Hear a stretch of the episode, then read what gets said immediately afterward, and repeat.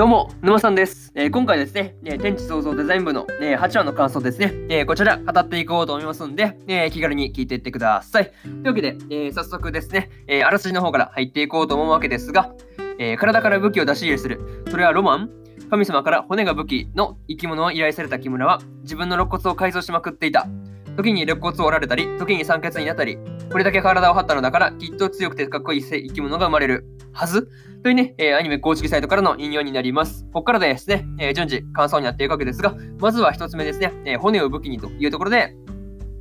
えー、木村さんがですね、えー、骨を武器にするにはどうするのかっていうふうなことをですね、まあ、いろいろと考え、いろいろと、まあ、考えていたわけですが、まあね、骨の位置を変えるのはやっぱまず、まずいというかね、まあ、難しい感じがありましたね。まあね、でもですね、あの、自分もああいう感じで、なんか体からね、うん、武器を出すのはなんか、うん、好きだな、好きなんで、結構そうですね、あの、いいなというふうに、えー、思いながら見てました。うんまあ、あとですね、あの、カルシウムの塊である歯をなくしてね、あの、肋骨に回そうとするあたりはなかなか、うん、ですよねって感じでしたね。うん、予想通りでね、うん、やっぱそうするよね、やっぱね、うん、普通に考えてやっぱなんか、うん、そうするよねっていうふうに、えー、感じたりしました。はい。それにしてもですね、あの、肋骨がないと、えー、呼吸が困難になったりするっていうのはすごい、なんか、うん、初耳で、うん、びっくりしたね。うん、そう。正直ね、その肋骨、あ、大事な役割果たしてるんだなというふうに、えー、感じるところでした。はい。まあ、にしてもですね、あの、肋骨がない時には気合で呼吸するっていうのはすごい面白かったですね。気合だ、気合ってね。いや、マジかってね。いや、めっちゃ面白かったんですよね。そう。いやー、もう本当そうですね。その辺面白かったですね。はい。えー、これが、えー、まず一つ目の感想である、えー、骨を武器にというところで、えー、次二つ目ですね。えー、比較対象大事というところで、えー、進捗状況をですね、えー、確認しようと、えー、下田くんがですね、えー、海原さんと、えー、一緒に部屋に入ると、えー、金森さんが、えー、ノリノリノリノリで、えー、派手な衣装を着て、まあ、だあれですね、あの、ダンスをしていたわけですね。うん。まあね、その中で、えー、金森さんのノリにね、なんだかんだで付き合う、えー、海原さんがね、やっぱ優しいなというふうに、えー、思ったりしました。はい。まあ、その後に言われたですね、えー、比較対象がいないとうまいかどうかは、上手かどうかわからないという、まあね、海原さんの、えー、意見で、えー、比較対象として、えー、下田くんもね、あの、派手な衣装でダンスするという流れになるとはね、まあ思わなかったですね。うん。まさかのそういう、そう来るみたいなね、感じがあってですね、まあなかなか面白かったわけですが、まあね、あの、自分よりその下手なね、下手なその弟子と一緒に QI コードを取る鳥がいるっていうのはすごい知らなかったんで、うん、あ、そんな鳥いるんだって感じですごい新鮮で、あれと同時に、えー、びっくりしましたという話ですね。うん。あ、マジかってね、なんかそう、新鮮だし、まあなんか、いや、へーって思ったのと、まあ、えー、そんないるんだって感じですごいびっくりしたという話ですね。はい。えー、これが、えー、二つ目の感想である、えー、比較対象は大事というところになります。で、次が3つ目で、えー、ラップバトルというところで、えー、金森さんの次に入った部屋ではですね、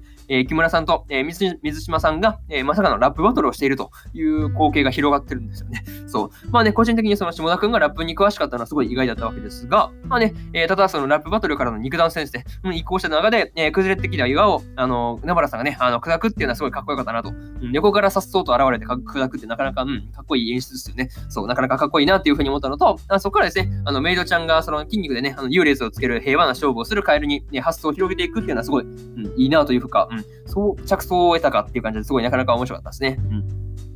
まあ一番ね、面白かったって思ったのが、あの、木村さんと水島さんのラップバトルですね。うん。これ滝の音で結局聞こえてなかったってところですね。そう。まあね、あの、あれだけ白熱してるのにそもそもね、あの、メイドちゃんには聞こえていないというね、うん、その辺がすごい面白かったんですね。うん。まさかまさかの、うん、滝の音で全然聞こえてないっていうね、マジかよって感じですよね。そう。あんだけ白熱した感じでやってたのにね、っていうふうに、えー、思ったりしました。はい。えー、これが、えー、3つ目の感想である、えー、ラップバトルというところになります。で、そうですね、最後にというパートに入っていくんですが、え、今回ですね、え、前半で、え、紙の採用オンパレードでしたが、まあね、うん、紙にもそのいろんな種類がいるっていうのはすごい見ていて、え、興味深かったですね。うん。あ、なんかそうそうそう。うん、なんかそう、紙にしてもですね、あの、高麗のこもり方がいろいろあって面白かったなっていう話と、あとですね、あのー、アザラシの花屋とかですね、え粘膜の壁を膨らませて、え勝負をするっていうのはすごい見てる側としてもなんか痛そうだなっていうふうに、なんか、まあ、思い出しただけでも鼻痛くなってきたからね。なかなか、うん、見ていてもなんか痛そうだなっていうふうに、えー、感じたりしました。はい。何にしろですね、あの、今回は勉強になる内容がね、えー、多くてですね、すごい面白かったんですが、まあね、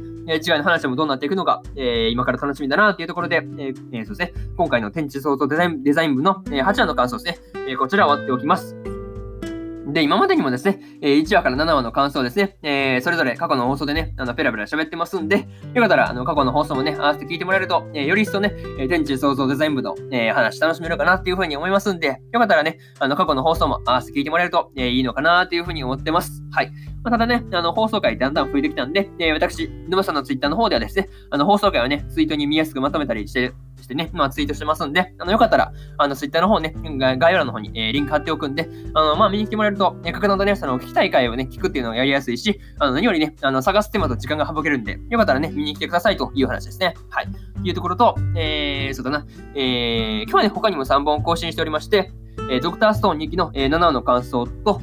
えー、5等分の花嫁2期の、えー、第8話の感想、えー、そしてですね、えー、例えば、ラストダンジョン前の村の少年が序盤の街で暮らすような物語の第8話の感想ですね。えー、この3本更新してますんで、あの、すでにアニメの本編見たよという方がいらっしゃったらですね、あの、こちらも、えー、まあね、感想を楽しめるかなっていうふうに思いますんで、よかったらね、あの、合わせて聞いてみてくださいという話ですね。はい。っていうところと、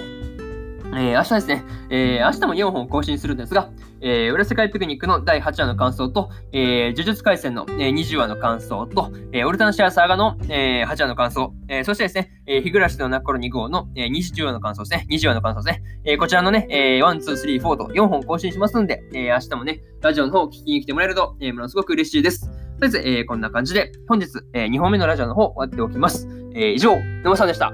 えー、それでね、それではね、えー、次回の放送でお会いしましょう。それじゃあまたね。バイバイ。